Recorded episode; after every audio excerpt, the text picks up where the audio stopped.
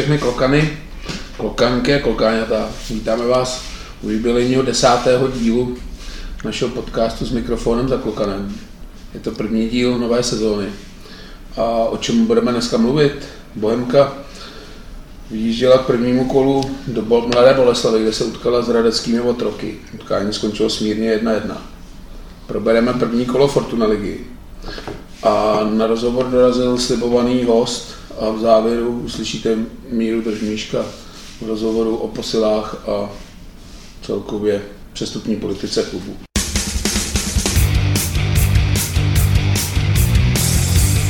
Takže první kolo, posílená Bohemka vyrazila do Boleslavy, kde se střetla s Radcem.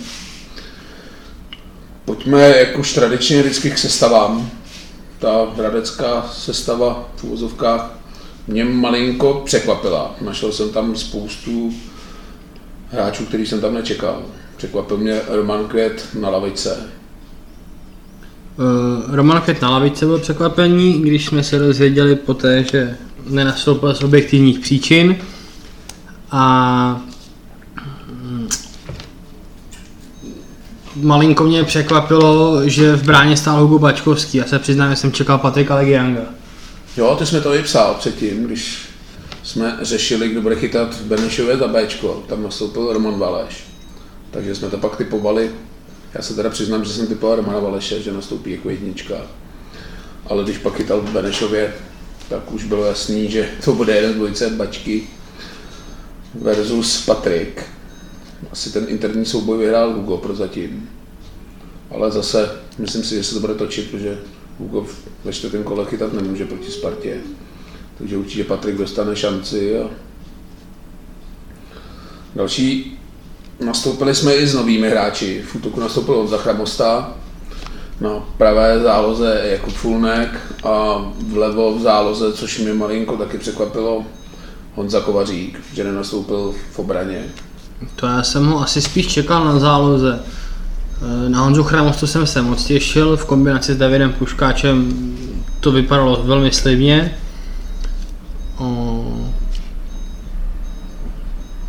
Kokany v Boleslavi přivítal téměř vyprodaný hostující sektor. Diváci byli natěšení. Myslím si, že zbylo snad 20 nebo 25 lísků, takže sektor byl zaplněný řádně. Vysely tam vlajky, konečně se i fandilo, myslím si, že i hráčům se muselo v tomhle tom hrát líp. Bylo teda hodně velký vedro, což jsem si říkal, jak bude hráče limitovat nebo nebude. Ale utkání začalo celkem svižně.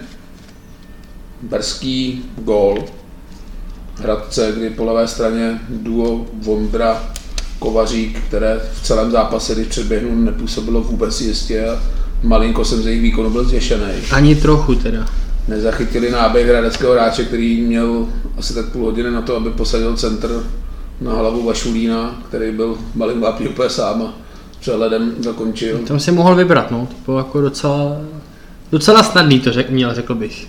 Hradec vedl 1-0. Já se ještě vrátím k Dů, Kovařík, Vondra. Myslím si, že zejména Vondrovi utkání vůbec nesedlo a nedařilo se mu téměř nic. Měl jsem to zostujícího kotle přímo na dlaní, tu levou stranu. Mám takový pocit, že jsem moc dobře nevyspal a Honzu Kovaříka jsem se utvrdil, že posily opravdu budu vždycky hodnotit až nějaký osmý, desátý kolo. Vždycky jsem to tak dělal, nikdy jsem nebyl z žádný posily úplně nadšený, ani úplně nechucený, vždycky jsem si říkal, dej těm klukům čas, ať to ukážou, ale na Honzu Kovaříka jsem se hodně těšil a musím říct, že v prvním zápase mi malinko spadla čelist. A tak zase je to první zápas, jako nemůžeme z toho dělat závěry, jo. I Vondra na levém beku, já jsem dlouhodobě jeho kritik a na konci jara hrál poměrně slušně. Teď mu nesednul jeden zápas, to neznamená, že nemůže podzimu hrát jako válec, jo. Jasně, a... nastoupili jsme se čtyřma novýma tvářema, takže asi to bude chtít nějaký čas, než si to sedne, ale první půli jsme teda Boleslavy nepředvedli skoro vůbec nic. No, mě jako nejvíc mě vyděsilo to, že my jsme absolutně neměli střed pole. To byla věc, která jako mě, řekl bych, fascinovala. My jsme prostě neměli střed hřiště, ale jakože ani trochu. Jo, a přitom ta kvalita tam je. Jestli No. to bylo tím, že nehrál Roman Květ, jestli to bylo způsobené ještě něčím jiným, nevím. Ale prostě střed hřiště Bohemka v podstatě neměla. To bylo malinko taky další překvapení té sestavy. Respektive v sestavě jsem Petra Hronka čekal, ale úplně při tom rozestavení jsem ho nečekal, že bude v středu hřiště v podstatě tvořit hru. Nevím, jestli to tam neměl v pracovním po- popisu Liovin, ale ten úplně není jakoby klasická sedmička, že by tvořil hru, ne, tam ne, ne. úplně jinou práci. Tam chyběl někdo k ním do trojice. V danou chvíli. Tak jak to na tom příště bylo postavený a v ten vzorec, který se snažila Bohemka hrát, tak tam prostě chyběl třetí člověk do toho středu hřiště. Určitě chyběl Roman Květ, který kdyby nastoupil od začátku ve své loňské formě, tak si myslím, že by to bylo trošku úplně jiný kafe. Ale jak nám vysvětloval Miroslav Držníšek, tak Květák je malinko nakopnutý, takže to úplně nebylo na celý zápas a nechtěli jsme ho zničit na prvním kole. Malinko jsem čekal o půli bouřků v kabině Bohemians. Nevím, jestli proběhla. Trenér Klusáček avizoval, že si o poločase něco řekli. A do druhé půle, nechci říct, nastoupila vyměněná Bohemka, ale určitě jsme začali i něco předvádět na útočné polovině. A dostávali jsme se do hodně šancí. Tutovku měl Honza Chramosta po hříchu nejhezčí přihrávku zápasu předved golman Hugo Bačkovský, který vlastně vykopnul přímo na Honzu Chramostu. To byla slušná paráda. To jako, kdyby předváděl každý zápas, vůbec bych se nezlobil, byla fakt nádhera. Bohužel Ch- Chramosta to neproměnil. On zase chytne. Golman Tam, Fendrik ho vychytal. Ale musím říct, že Honzu Chramostu bych určitě neodsuzoval, protože těchto náznaků tam bylo víc. Takovýhle breaky tam měl dva. Myslím si, že až si na to zvykneme, že můžeme dát jakoby kolmici za obranu a že tam bude ten hráč to dobíhat a v podstatě já nevím, jestli Honza Chramosta šel dvakrát nebo třikrát sám na bránu. Honza byl jeden z nejlepších hráčů Bohemky v tom zápase a tam stačí, aby dal první gól a pak už to bude padat. Tam jsem jako poměrně v klidu. Jediný, o čem to bude, aby byl zdravý. To je celý podle mě. Celá pointa jeho úspěchu. Se teda i trefil do brány v první půle, ale gol mu nebyl uznaný pro offside, který byl celkem zřejmý. Ještě bych pochválil v tomhle zápase Puškyho, protože konečně začíná naplňovat to, že by mohl být jakoby rozdílový útočník. A spoustu balónů sklepnul, podržel a konec konců střelil i gól, což u útočníka je vždycky plus. Tady teda budu chválit Honzu Kovaříka, protože se poprvé dostal k centrovanému balónu a rok byl zahraný podle mě přesně podle toho, jak si řekli, na zadní tyč, kopli úplně krásně s tím, že golman na něj nedosáhne, hráč to vrací, to, že tam tuším Jirka Bederka hlavou trefil tyč, To byl podle mě pušky taky. Si myslím já teda. tak to Da jedno. si úplně nevybavím, prostě jsme trefili tyčku, po takový temné vrmě se ten míč dostal k Puškimu, který ho uklidil do prázdné brány a svůj výborný výkon korunoval střeleným gólem, což si myslím, že mu může jenom pomoct.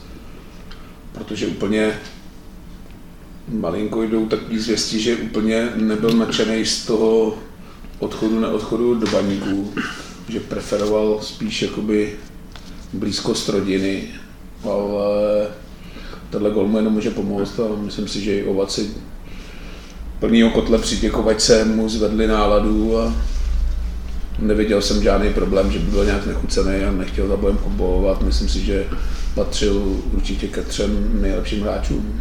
Souhlasím s tím, útočný tandem v tomhle složení by mohl úplně v pohodě fungovat a pořád tam je ještě Tomáš Necit, od kterého já pořád čekám, že procitne.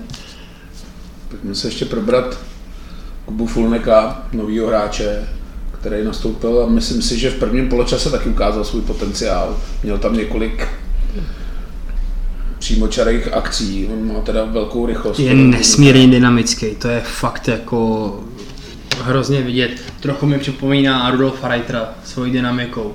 Akorát bych řekl, že je na tom líp jako po fotbalové stránce. V druhém poločase se pak malinko vytratil, nevím, jestli to bylo herní vytížeností, že Boleslavy nebyl ke konci sezóny úplně herně vytížený a malinko mu chybí herní praxe.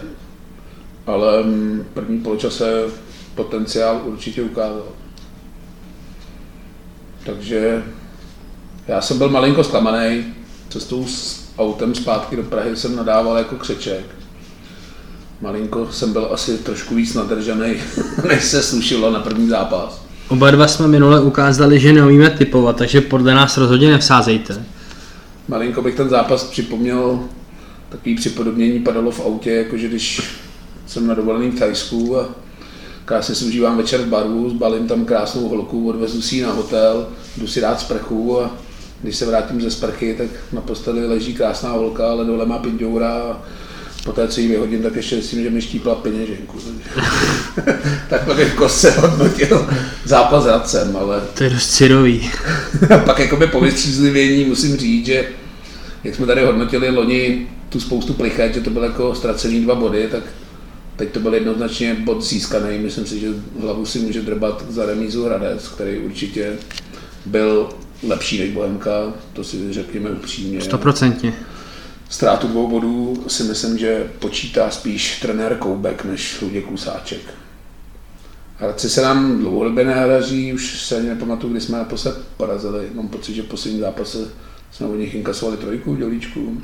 Já si to nepamatuju, abych řekl pravdu. To je moje chyba v přípravě. Je to zápas nováčka, vždycky nepříjemný první kolo, ale je to plusový bod zvenku a jak říkal Míra Držmíšek, Hradec hrál na 105%, Bohemka hrál na 70%, takže je aspoň pozitivní, že jsme i v tomhle výkonu urvali bod. Pod dobrý, musíme ho brát.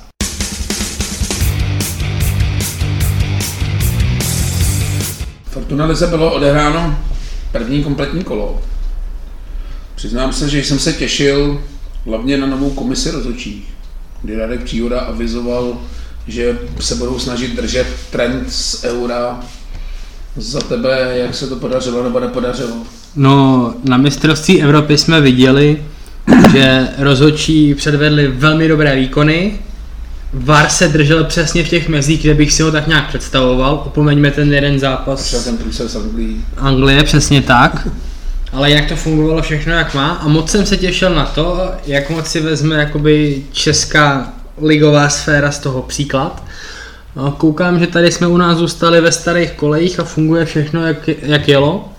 Tak jenom tak na mátku, co jsme se tak jako bavili spolu, tak za prvý Štětinova kosa, která zůstala uh, pouze za žlutou kartu, to nikdo mi nevysvětlí, proč to není červená karta, i když se o to Radek Příhoda vehementně snažil. Druhá věc, to, že se Frér pojde, projde po Adamu Hloškovi, to je podle mě taky červená karta, to jako, když si po sobě budeme chodit, tak ten fotbal nemusíme hrát.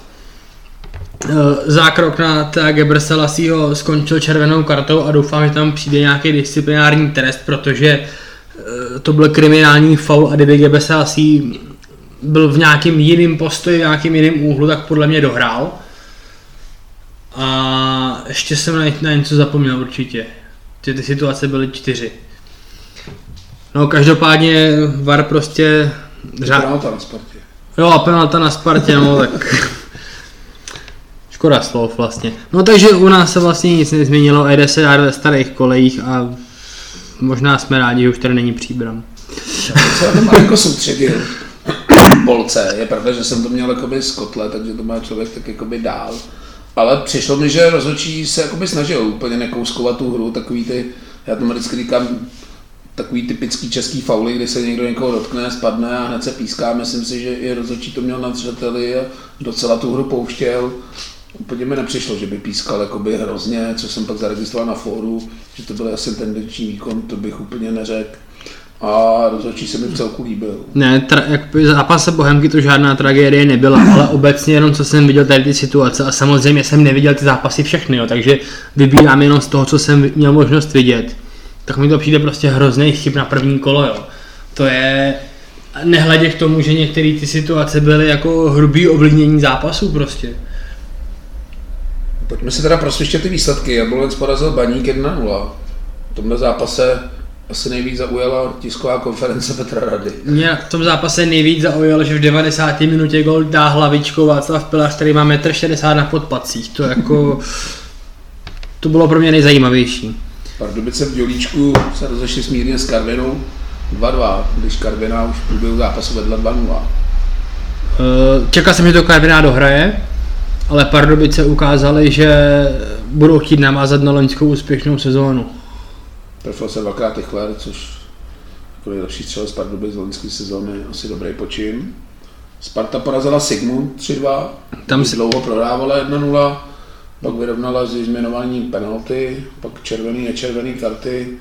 Rezultovalo z toho, že rozhodčí Vorel dostal dva zápasy z toho, přičemž ho jakoby tak omluvili, tu penaltu z toho úplně vynechali, nebo jsem spíš pochopil z toho vyjádření, že kdyby asi nefouk v tom zápase, tak to VAR vůbec neřešil. Takhle jí písmu, tak to VAR musel řešit, ale za mě teda musím říct, že jak už jsem říkal několikrát, penalta je prostě strašná výhoda a musí být vždycky jako tisíciprocentní a jestli tam VAR 10 minut zkoumá, jestli mu Frér šlápnul na nohu milimetr ve vápně nebo 2 mm před vápnem, tak prostě za mě už by z principu být neměla. Ale... Já s tím souhlasím, asi to není úplně jako v řeči pravidel, ale z nějakého jako hlediska fotbalu, tak bych jako odpískal faulovit, abych to ven. No. Varo začí dostal taky jeden zápas, nebo taky, ten dostal jenom jeden zápas, to asi za to neudělení té červené karty nedovedu pochopit, že v tomto případě nezasáhne a neavizuje rozhodčímu, že to je jasná červená, protože hráč šel sám na bránu. Ale tak kdyby začínalo očistat českého fotbalu na letné, tak je asi něco někde špatně. Pojďme ale radši dál. Asi nejpřekvapivější výsledek pro mě Liberec doma podle Slovácku 1-0. To je překvapení a obzvlášť protože Slovácko hrál půl hodiny o deseti. Jo. Úplně jsem to nečekal, protože jak jsme tady říkali pořadí, tak jsme Slovácko úplně nepasovali nahoru. Obzvlášť po tom, co měli vlastně v zádech cestu z Bulharska, že jo? což no, není úplně jako... Inkasovali v poslední minutě gól.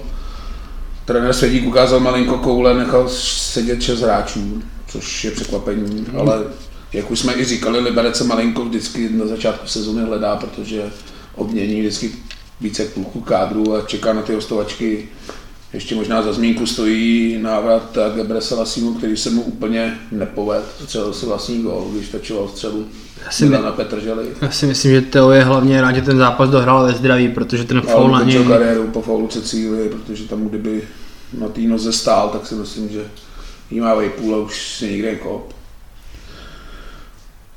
celku podle výsledku nezajímavý, ale podle sestřihu zajímavý zápas hrá Budějovicí, který porazili Teplice 1-0. Asi očekávatelný výsledek, ale musím připomenout, že Teplice první půli, kdyby vedli 3-4-0, tak nikdo nemohl říct ani popel, protože měli fakt 3-4 tutový šance. Já jsem měl v typovačce bezbrankovou remízu a čekal jsem, že to bude nejnudnější zápas celého kola, možná klidně bez střely na bránu a podle sestřihu jsem se teda jako hluboce zmílil. Plzeň urvala vítězství z Boleslaví, což byl avizovaný jeden z nejzajímavějších zápasů kola, zejména všichni byli zvědaví na posílenou Boleslav, která teda Plzeň pak v závěru mačkala. Plzeň se třásla o vítězství, ale nakonec to dotáhla do vítězního konce 2-1, i když jich bylo zhruba 6 hráčů ze základní sestavy. Tam pro Boleslav byla smůla, tuším za stavu 1 a to bylo, kdy Milan Škoda se dokázal dostat za obranou, přeloboval golmana Hrušku a trefil jenom břevno, kdyby ten zápas srovnal, tak mohli vypadat úplně jinak. Plzeň pak dala druhou branku a už si to pohlídalo. Ještě se zastavím, protože Plzeň je náš příští soupeř. Tam se Marotka dokonce rozrostla. Myslím, že teď mají 10 hráčů na Marotce. Do toho čtvrteční výjezd do Brestu. Nechci jakoby zase podléhat nějaký euforii, ale Plzeň by asi nemusela být nepřekonatelná překážka v neděli. No nemusela a obzvlášť pokud dokáže v Brestu uhrát postupový výsledek, tak pokud se nemýlím, hrál hnedka týden potom další předkolo, takže budou muset tou sestavou hodně měnit a to by mohla být pro Bohemku šance. V posledním zápase kola Slávě vyhrála ve Zlíně 1-0. V tom zápase přiznám, že jsem viděl celý. Slávě teda bez reprezentantů, kteří ještě měli volno a postupně se zapojují do tréninku. Asi to pro ně nebyl úplně jednoduchý zápas. Já jsem z toho zápasu neviděl ani vteřinu, abych se přiznal, a ani sestřih jsem neviděl, protože to byl poslední zápas kola a k tomu už jsem se prostě nedokopal. Výsledek vypadá úplně, no, Zlín vystřelil jsem dvakrát do bránu celý zápas Slávě to měl si myslím celý zápas plně pod kontrolou a byla jenom otázka času, kdy dají gola. Dokonce jsem měl na něj i vsazeno, když tam v 50. minutě bliklo live sázka na Slávy vítězství 1-9 kurz, tak to jsem jako neodolal. Kuchtič to tam pověsil pro něj dost netypickým gólem. Myslím si, že moc šibenic český lize ne, nevymetá, že spíš dává dorážky do prázdní brány, ale z Dýnu se pak nezmohl na nic a Slávě si to v klidu pohlídala. pro ně si myslím, že je hodně důležitý tři body na začátek sezóny ze Zlína. Je něco, co tě vyloženě překvapilo z těch výsledků? Nečekal jsem ten Liberec a čekal jsem, že Pardubice doma porazí Karvina, no. se přiznám. A čekal jsem, že vyhraje Bohemka. Ale jinak ty výsledky všechny se tak jako dali odhadovat. No. Úplně jsem nečekal, že Teplice bylo lepší po Dějovicích, ale jinak mě tam nepřekvapilo nic. Nejvíc mě překvapila asi Bohemka, Pardubice. Tam jsem čekal vítězství domácích, respektive hostů Dělíčků, ale Pardubice loni v Dělíčku body moc nerozdávali, byla to pro ně nedobytná tvrdost, takže to byl výsledek, který mě překvapil. Za tebe asi nejpřekvapivější výsledek kola. Pro mě největší šok je výhra Slovácka v Liberci. Vzhledem k té cestě do Bulharska, vzhledem k tomu, jakou sestavu nasadil Martin Svědík a vzhledem k tomu, že Liberec doma body příliš často nerozdává, tak to, že tam Slovácko vyhrálo, je pro mě největší překvapení kola.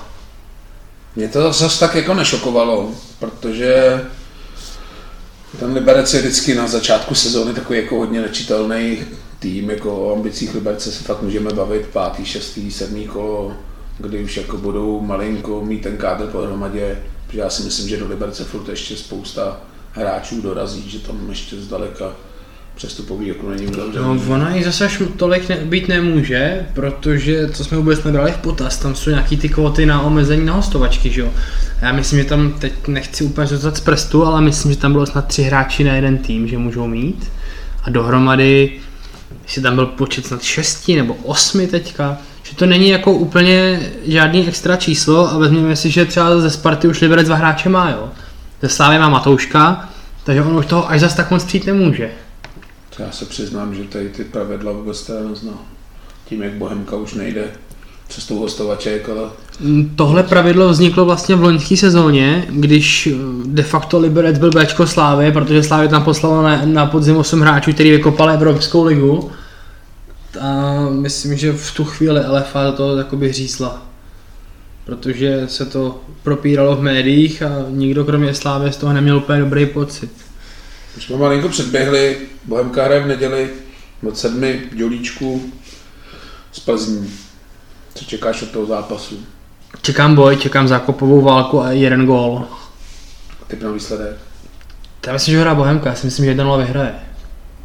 Tak já teď budu při zemi, typu 1-1. Ale říkám, Plzeň je určitě v mých očích, když bych si mohl vybrat z dvou zápasů, ve kterém Bohemka bude mít větší šanci na vítězství, tak zvolím Plzeň než Hradec. To můžete říkat, že jsem po bitvě generál, ale určitě bych si věřil víc na Plzeň doma, než na Hradec venku, to každopádně. Ale každopádně přijďte do Dělíčku, lístky se dneska začaly prodávat, může přijít 3400 diváků, změna, kterou vláda vyhlásila od prvního se tohohle kola asi týkat ještě nebude. Což je taky zajímavá historka. Dnes, dneska znamená v úterý. Takže to bude až od příštího kola. Nebude to od prvního, protože Ligová asociace nechce zvýhodnit nedělní zápasy oproti sobotních, navíc Sparta i Slávy hrajou venku, takže je to každému prdele. A nikdo jiný není schopný to prosadit. takže my vás zdravíme, Jubilejní desátý díl je u konce, ještě si poslechněte rozhovor s Mírou Držmíškem, určitě to stojí za to. Byl to zajímavý rozhovor a Míra Držmíček je výborný na povídání. Takže to si poslechněte a příští týden budeme hodnotit, už nebudu říkat vítězství nad Plzní, ale zápas Plzní. A od mikrofonu vás zdraví Bača. A teme, mějte se.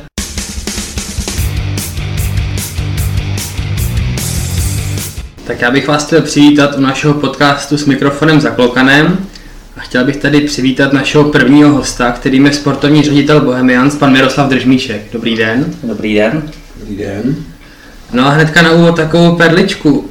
Jsme na Bohemce, váš jediný ligový gol jste dal právě proti Bohemce. Je to pravda. Někde jsem ho dát musel, tak jsem ho dal na Bohemce. Byl opravdu jediný? Opravdu jediný. Já jsem toho Bojze moc nenahrál. Uh, vy jste funkcionář, velkou část kariéry jste slávil ve, strávil ve Slávii a ve Slávii jste působil jako hlavní scout, poté sekretář, vedoucí mužstva a tak dále. Zažil jste tam doby, doby zlý. dva ligové tituly, první historickou účast Slávě Lize mistrů, pak i časy zlý, kdy pod trenérem Petroušem se proslýchalo, že hráči nedostávají výplaty, tenkrát tuším čtvrtý nebo pátý flex se uhrál, bylo to ohromný překvapení ligy. Na co ze Slávy nejvíc vzpomínáte? Hmm, tak ono je to potřeba rozdělit všechno, všechno, všechno mělo svý. A každý asi víc vzpomíná na ty úspěchy a já spíš vzpomínám na tu dobu zlou, kdy, kdy je pravda, že se několik měsíců nebralo, že ty hráči toho měli dost, celý ten ansábl na Sáví toho měl dost, nicméně tam se ukázalo na ty lidi, jaký opravdu jsou a na ty lidi, kteří tam zůstali v té nejtěžší době, já budu vzpomínat vždycky jako na ty první, protože eh, to byli uh, normální zaměstnanci, který to tam odnesli, ale bez nich by dneska Slávě nebyla, takže, takže to, je, to je pravda.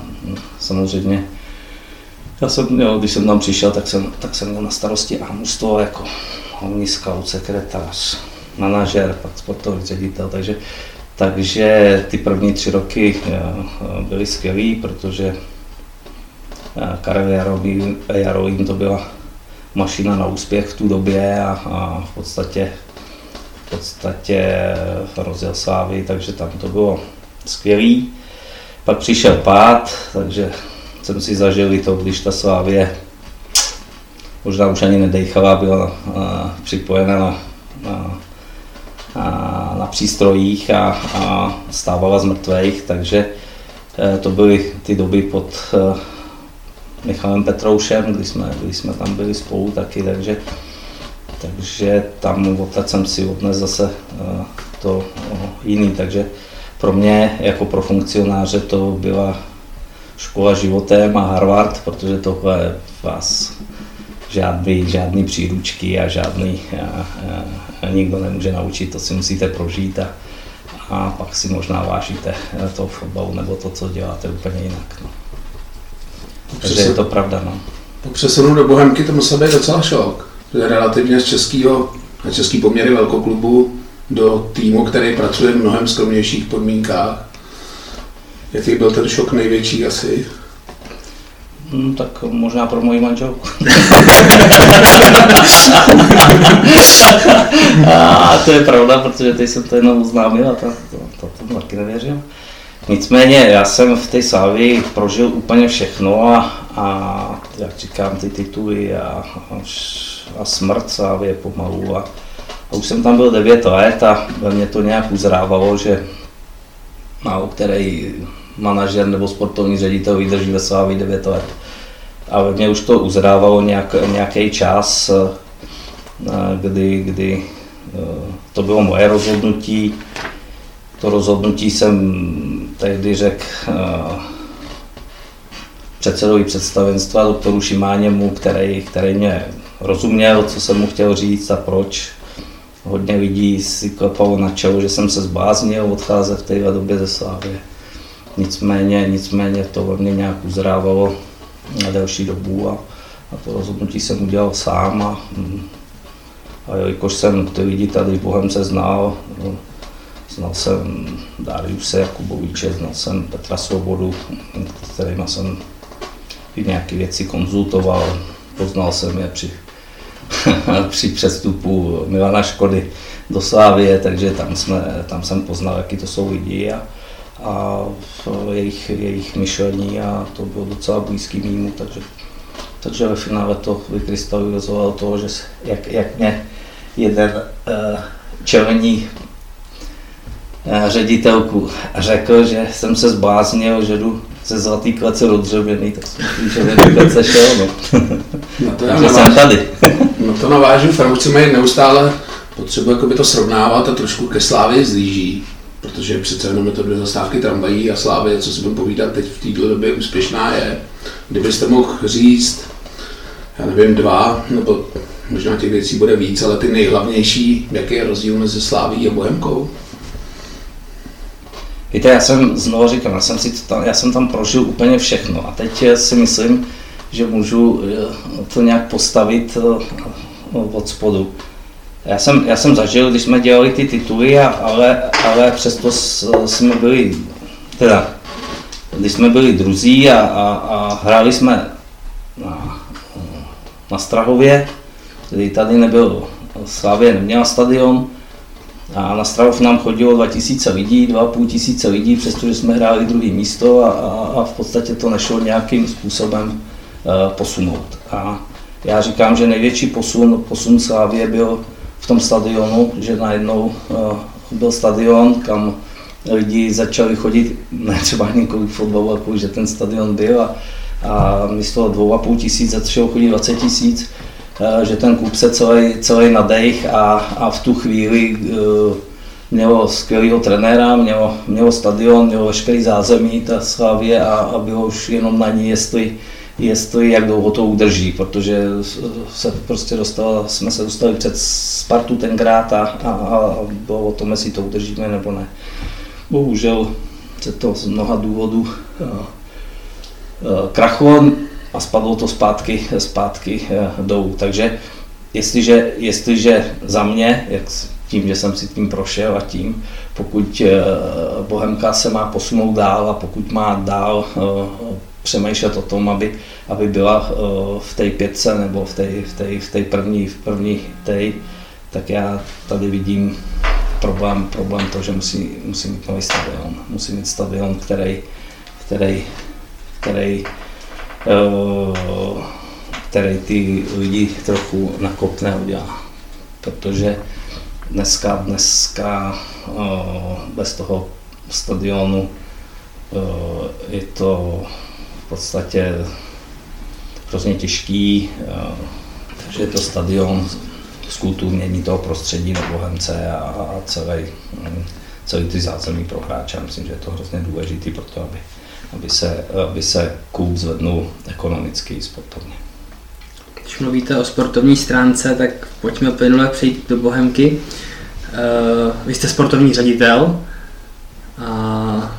tudíž by jako dávalo smysl, že byste měl mít na starost sportovní úsek, příchod posil a podobně. Tak nám k tomu něco pověste, jak to na Bohemce probíhá. Probíhá to tak, že tohle eh, po sportovní stránce konzultuju s trenérem, bez, ně, bez jeho souhlasu v podstatě já eh, ty hráče nevodím. A samozřejmě pak eh, to musí odsouhlasit představenstvo nebo majitel klubu, co se týče finanční stránky. A ty přestupy a tohle nejsou nikdy zadarmo, stojí to stojí všechno peníze, takže, takže ano, já jsem za to zodpovědný, já ty hráče se snažím najít, vybrat pro tu bohemku, nechám, nechám skonzultuju to s trenérem, to je, to je jedna věc a druhá věc je pak ta ekonomická stránka. Takže eh, si umím představit, že by tady byli i jiní hráči, jak po sportovní, tak po ekonomické stránce a prostě jsme v nějakých podmínkách, kterých jsme a, a musí dojít ke koncensu těchto třech lidí. A stane se třeba i věc, že přijde trenér Klusáček a řekne tohle frajera chci a vy prostě jdete a snažíte se ho získat? Mm, je to tak a to nebyl jen Klusáček, to byl Eh, to byl i, i Hašák nebo Koubek nebo, nebo předtím Pivárník. Prostě každý má svůj nějaký pohled na to a, a pak spíš eh, je, je taková ta brzda to rozlišit, co, eh, co je správně, co je špatně a, a co si můžeme dovolit a co si nemůžeme dovolit. Probíhá, nebo probíhala letní přestávka do minulého týdne, což je takový období pro fanouška Bohemky, se vždycky pozoruju zvýšenou aktivitu na sociálních sítích a na fórech, takový období naděje, že vždycky se začínají nabízet hráči, kterým končí smlouva a tam ten by mohl přijít, tenhle by mohl přijít. Je to léto pro vás pracovně nejtěžší období z roku? Tak eh, určitě když kluk začne dovolená, tak mi začíná práce. Já na dovolenou v tomhle období žádnou nemám nikdy a neměl jsem i celý život, takže, takže v pohodě, na to jsem říkal. Takže je to pravda, protože eh, ty příchody, které třeba i teď přišly, eh, jsme řešili už v dubnu, v květnu. Není to o tom, že, že to ale ale ten čas, kdy se to má uskutečnit, kdy se to má dojednat, kdy se to má eh, dotáhnout, tak je vždycky ten eh, konec května do, do půlky června. No, to jsou nejdůležitější tři týdny, asi čtyři v, těch, no, v tom přestupním období, aspoň pro mě. Mm-hmm. Protože trenéři to chtějí mít do prvního tréninku, nechtějí to mít pozdě. Takže, takže v tu chvíli to, ten kolo to začíná. No. To období naděje pak bývá většinou na konci přestupního období obdobím zklamání. Mívá to i tak sportovní ředitel, že si třeba říká, tohle přestupní období se nám nepovedlo, nebo teď jsem spokojený. Uh, víte, já to někdy jsem spokojený a pak, eh, pak v září uh, už jsem spokojený nejsem, takže, takže pro, mě, pro mě je to někdy spíš taková, taková houpačka, kdy, kdy čekám, jak to dopadne, jo? protože v, někdy v tom fotbale můžete pracovat 24 hodin denně a můžete být přesvědčený, že děláte to nejlepší, ale ve finále to ukáže, ukáže ten hráč na tom hřišti a ukázaná platí, takže Eh, takže samozřejmě ne vždycky se všechno povede a ne vždycky ty hráči sem zapadnou a, a těch, eh, těch eh, věcí kolem toho, aby se to povedlo, je víc. Není to, není to jenom o tom jeho sportovním výkonu toho hráče, kdy jsme přesvědčeni, že, že je to správně.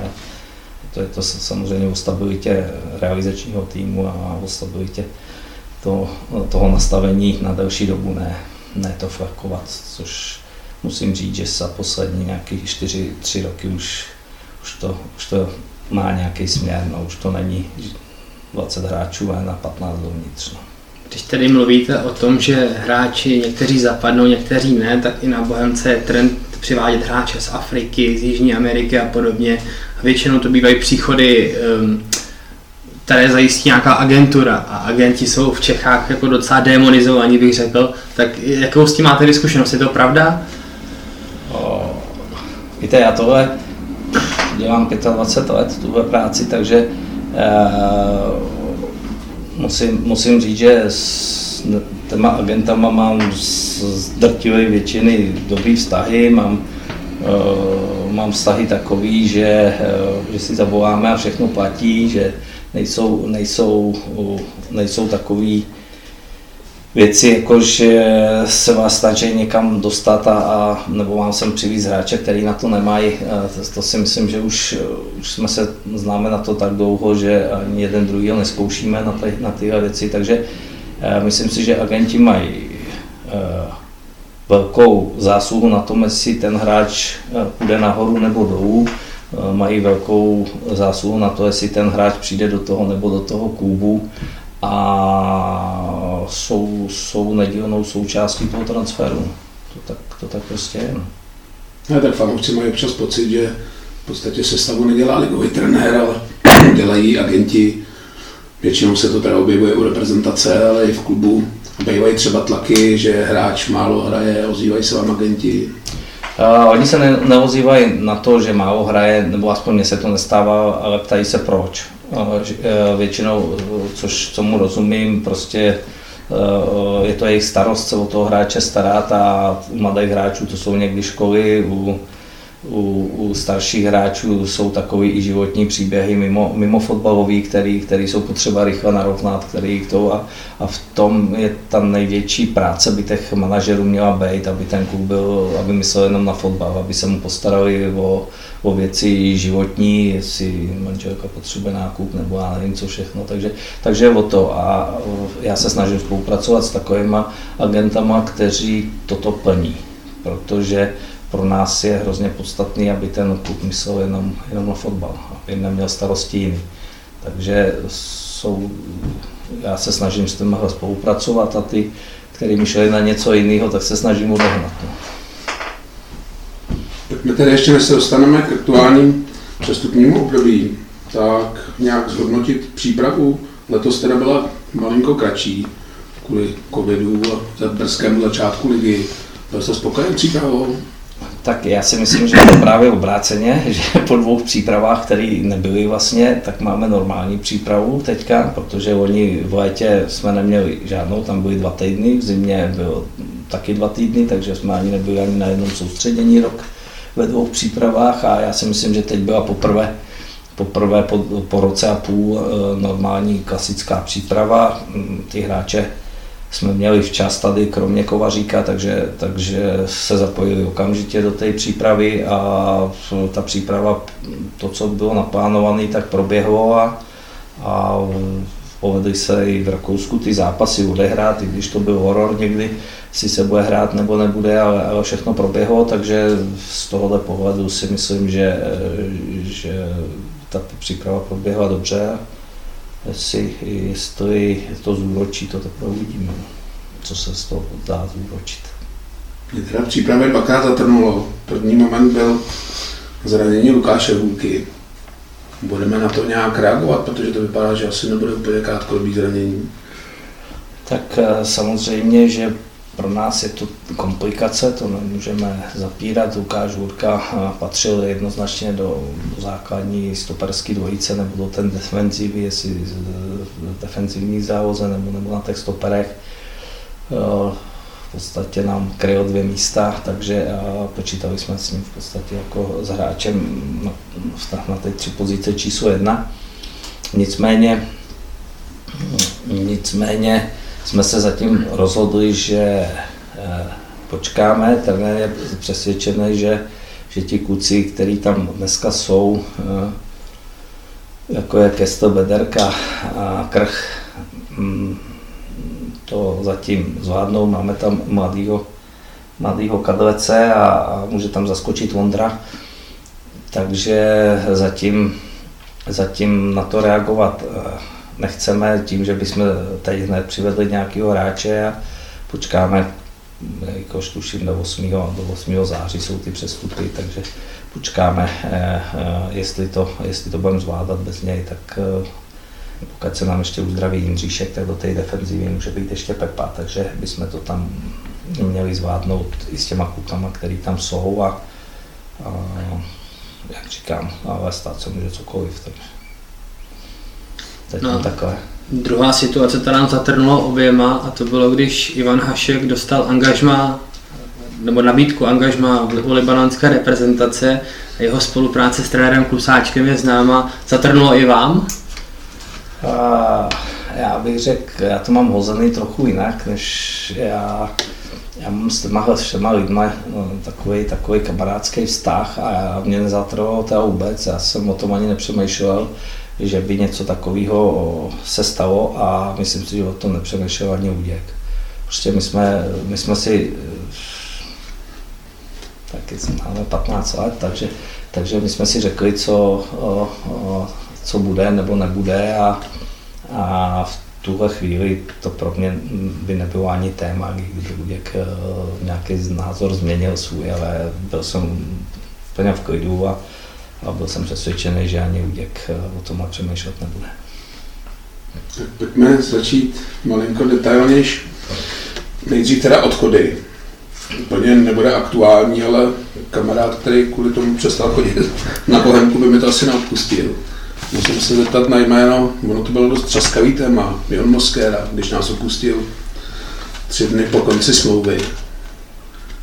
Vlastně, ono se to dost probíralo v médiích, jestli to byla chyba Bohemky, nebo to byla já jsem teda jako expresivně vychcanost Moskéry. Jak to komentovat? Já jsem to už někde říkal tenkrát, já to byla specifická situace, kdy Moskera byl takový rodinný kamarád ředitele klubu Darka Jakuboviče a, a v podstatě to bylo na bázi kamarádství i ten jeho příchod sem v podstatě zpátky po těch letech. A uh, já jsem tady, už jsem to někde říkal, já to považoval za svoji chybu, že jsem, že jsem nebyl tvrdý a že v podstatě jsem mu měl říct eh, po skončení soutěže, jakmile začne příprava, tak eh, buď začneš pod smlouvou nebo bez smlouvy. Tehdy, tehdy se to táhlo, jemu umřel tatínek, eh, tak cestoval, byl takový, takový blbý stav zrovna tady. No a když to řeknu, tak jsme jsme o tom nikdo neuvažoval, že by tady neměl pokračovat nebo že by neměl být, všechno bylo domluvené, ale, ale v, v Liberci eh, jim ze dne na den skončil levý half a, a tam měli informace o tom, že ta smlouva podepsaná není. Takže, takže berme to tak, že tihle hráči všichni, a nedělejme si iluze, zahraniční hráči nehrajou, že mají rádi bohemku a že mají rádi, ty to hrajou za peníze a kde, kde prostě dostanou lepší, lepší nabídku, tak tam půjdou. No. A Moskera je takové, jaké je, za prvé, za prvé chtěl do lepšího klubu, nebo dostal nabídku, co on si myslel, že je v lepším klubu a, a za druhé dostal nabídku lepší, tak zbalil kufry a byl pryč. On teda ještě Já. dodám, to samý asi předved při jeho odchodu z Berce do Plzně. To nemůžu posoudit, já, já, já, já vním ten stav tady, prostě eh, je to tak, eh, my jsme, my jsme měli eh, standardně, standardně být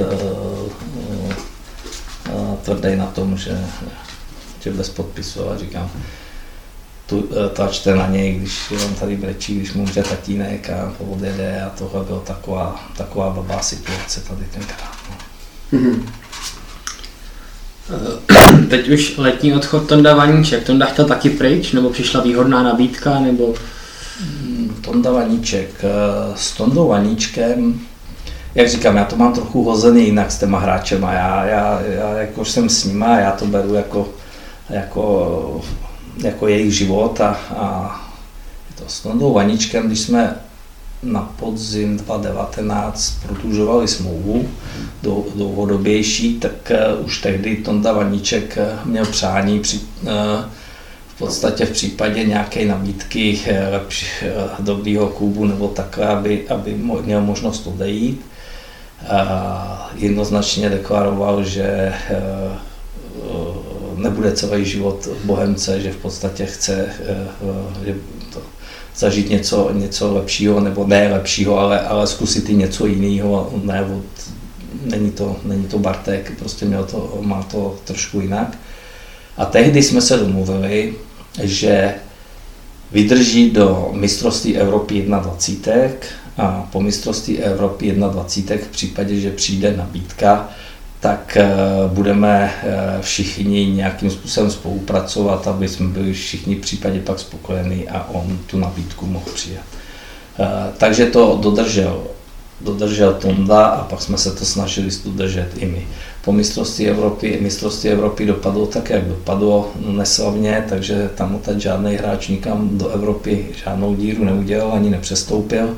No a Tonda Vaníček dostal jedinou nabídku. Jediná nabídka byla z Japonce, Tonda prostě to chtěl zkusit z důvodu toho, že Japonec eh, hraje před kola pohárek, že si chce zkusit zahrát eh, tyhle velké zápasy.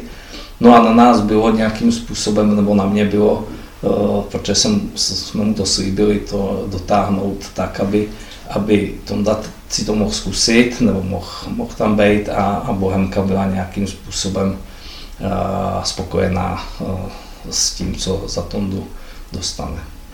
Bohužel jsme, eh, co se týče transferu přestupů, řeč společnou nenašli s eh, Jaboncem, tak eh, jakož já jsem přesvědčený, že Chramosta není horší hráč než, než, než Liton Davaníček, tak tam byl Honza takový taky opomíjený trochu v tom Jablonci a, a tak mě to přišlo celkem, celkem rozumný Eh, udělat eh, roční, roční výměnu těchto hráčů a, a Tondovi to umožnit a, a my mm, příchodem Honzy Chramosty, aby jsme nebyli slabší než Tondou.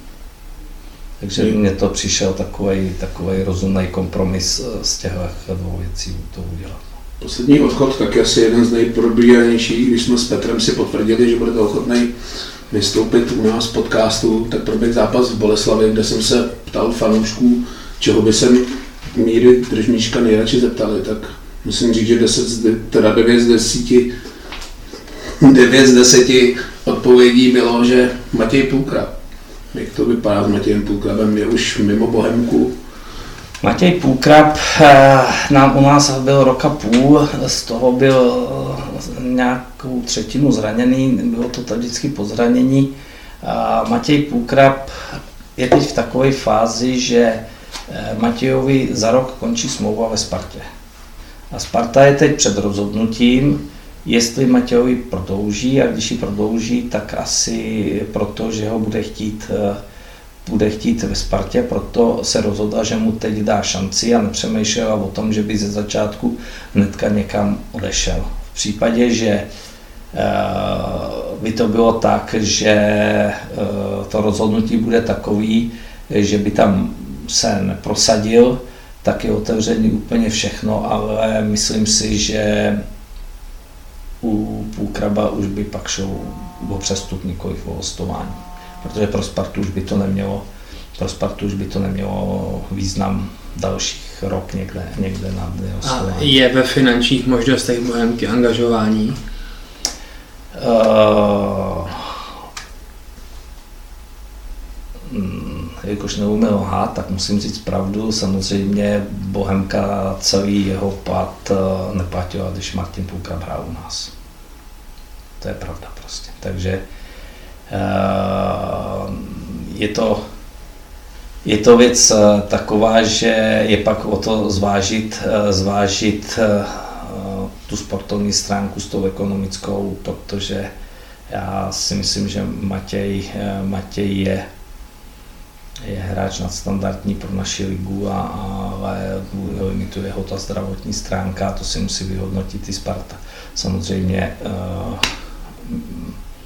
můj osobní názor je, že skončí někde v zahraničí, že ani nebude v České lize. Pokud Sparta si ho nenechá. Tak tím jsme se dostali k příchodům. Za mě teda, ačkoliv vždycky bývám zdrženlivější a posily hodnotím až po nějaký době, tak v minulém díle jsem udělal výjimku. On Kovaříka, říká, malinko jsem byl v sobotu zklamaný, ale to se asi nepatří. Ale za mě jedno z nejpovedenějších přestupních období Bohemky. Budete se mnou souhlasit?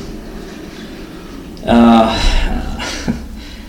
za mě, za, mě, men, nebo... za, za mě za to trochu jinak. Za mě je to tak, že letošní ročník bude abnormálně, abnormálně jako těžký v té lize. Myslím si, že za posledních deset let tak těžký ročník nebude, protože když se podívám, jak mužstva tam jsou a, a je to.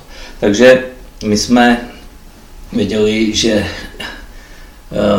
když někdo přijde, tak musí přijít hráči, který s největší možnou pravděpodobností půjdou do základu. Jinak to pro nás, jako pro ten ročník a pro ten těžký podzim nemělo žádný význam. Takže v podstatě s Účkem jsme, jsme dali nějaký jména dohromady a, a co se týče Honzy Kovaříka, tak je to nějaký taky náš společný začátek v té slávě, když on byl, takže, takže jsme, to byl takový podobný příběh jako u Necida, když to tak řeknu. Takže eh, Honza Kovařík eh, se dostal na druhou kolej v Plzni, eh, má rád hrozně fotbal a, a, a chce ještě ten fotbal hrát ne eh, sedět v Plzni za tu, za tu vejplatu, co tam, eh, co tam měl. Takže mm, je to kluk, který bydlí v Praze, eh, takže to nějak logicky vyústění k tomu, k tomu směřovalo taky, začali jsme to řešit v květnu. Jo. To, od května jsem s jeho manažerem už ten příchod nějakým řešil, protože pro pro Luďka to byl eh, na levou stranu jako hráč číslo, číslo jedna, kterýho bychom eh, potřebovali z důvodu těch centrů, protože jsme tam nic nedostali z levé strany. Eh, tam, jestli tam hrál Vondris nebo Theo Schumacher, tak přeci jenom nám to tam moc nechodilo a, a když máme tyhle ty hm, vysoké útočníky, tak je to škoda. Takže, takže jsem rád, že se to ve finále povedlo, ale bylo to, bylo to spíš Honzou, který který chtěl ještě hrát a, a eh, prostě Bohemka s lidma eh, mu něco říká a mm, tak se to pak ve finále podařilo. No, takže, takže Honza, Honza samozřejmě jsme rádi, že je tady a věříme tomu, že, že Bohemce pomůže. No. Druhé zvučné jméno je Honza Chramosta, vy už jste o něm trochu nakousl. Co si od něj slibujete? Góly. Jednoznačná odpověď góly a za mě za mě si myslím, že si navzájem můžou pomoct puškáčem, protože to jsou rozdílné typy hráčů v tom útoku a, A zatímco Pušky udrží z, z hodně míčů a vyhraje hodně soubojů, tak Honza je ten rychlostní typ pohyblivější, který, který dokáže, dokáže to využít, ale navíc Honza jenom ne, že jsem přesvědčený, že každý zápas tu golovku mít bude, ale dokáže ji připravit. Uh, uh, takže já si myslím, že si můžou pomoct jeden druhýmu a k tomu ještě, když tady máme Tomáše Necida, který, tak si myslím, že máme tři, tři dobrý útočníky. A Tomáš, ne, Tomáš nestráví podzim v Bohemce? To vám teď neřeknu. S Tomášem mám gentlemanskou dohodu nějakou, který je, Tomáš Necit je hráčem Bohemky. Ale neřeknu, že tady stráví, stráví celý podzim. Ještě u příchodu se zastavím.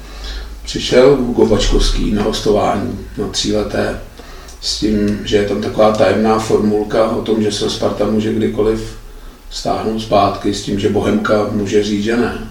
Na můj první pohled takový zvláštní hostování, nebo moc takovýhle tříletý hostovaček s těma podmínkama jsem nezaznamenal. Uh, my jsme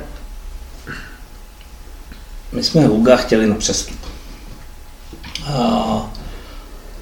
Sparta, je to jejich kmenový hráč, má právo říct jo, ne. A, a tak eh, Sparta byla v takovém rozpoložení, že nevěděla uh, udělat, neudělat, uh, co a jak. Já chci říct, že ta smlouva si myslím, že je pro všechny strany dobrá. Za prvé, Bačky u nás stráví tři roky. V případě, že si ho Sparta neveme zpátky po těch třech letech, máme tam jasnou danou opci na toho hráče a Sparta bez našeho souhlasu si ho nemůže stáhnout během těch třech let. Takže mm, musela by to být domluva pak mezi Spartou a, a Bohemkou, ale nejsou tam daný žádný mantinely nebo jak finanční, tak žádný že prostě bez, bez Bohemky to Sparta udělat nemůže. A jak moc je reálný, že by Bohemka odporovala Spartě vzhledem tomu, že spolu transferujeme jako docela často? Já si myslím, že je to taky věc hráče a já si myslím, že v tuhle chvíli by to muselo být tak, že Bačky se stane nejlepším brankařem v lize a, a, a, a nikdo lepší nebude a, a pak pak si myslím, že uh, bys na tom Bohemka určitě nebyla, nebyla tratná. Ale jinak si to nevím představit, že by se to dělo teď. A navíc já si myslím, že Bačky potřebuje chytat, že, že ty dva minimálně roky on potřebuje někde chytat a no, uvidíme, jak, eh, jak daleko se to dostane, ten jeho, ten jeho sportovní růst. No. Dalším za mě povedeným příchodem Jakub Fulnek na hostování. Přiznám si, že jsem nezaznamenal nikde, jestli tam je obce nebo není.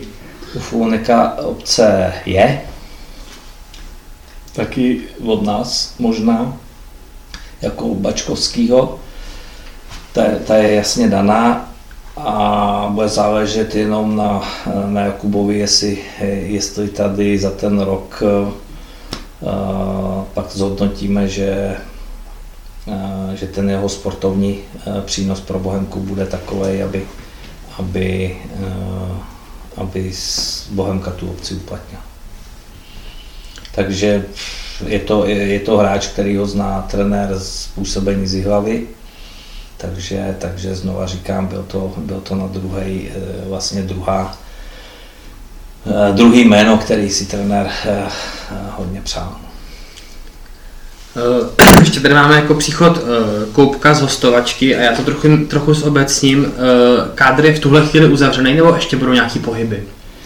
Kádr nebude uzavřený podle mě do konce srpna, dokud budou nějaké možnosti pohybu ven a pohybu, pohybu dovnitř, protože nikdo neví, co se za těch 14 dní stane. Jo. Takže je možný, my těch hráčů ještě furt máme hodně, akorát, že jsou zraněný takže pokud se nám to vyzdraví během měsíce, tak je možný, že některý hráče uh, uvolníme. Protože těch, uh, těch hráčů dneska máme furt nějakých 25 do pole a je to moc a některý by se na hřiště nedostali, takže bude záležet na zdravotním stavu a, a na tom, jak taky se ta soutěž povede, povede rozjet. No. Já bych ty příklady uzavřel otázkou, na kterou tuším, že mi asi neodpovíte, ale který z těch hráčů za vás zanechá se největší stopu a bude nejpovedenější přestup tohoto léta?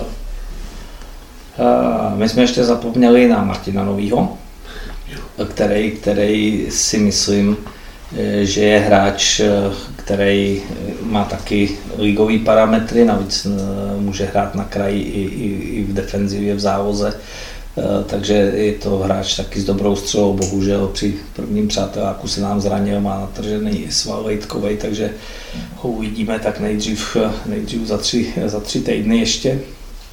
Takže tam si, tam si myslím, že ještě taky eh, je to hráč, který, eh, který hrál pravidelně ligu a, a měl by být na hraně taky do základu u nás, takže já nedokážu říct teď, který, eh, který z nich se který z nich se nejvíc tady, kterým se tady bude dařit nejvíc, ale ale jsou to všechno ofenzivní hráči, my jsme neměli na kraji hráče, takže jsme přivedli ty hráče do krajů a mm, prostě každý má, každý má svý. No.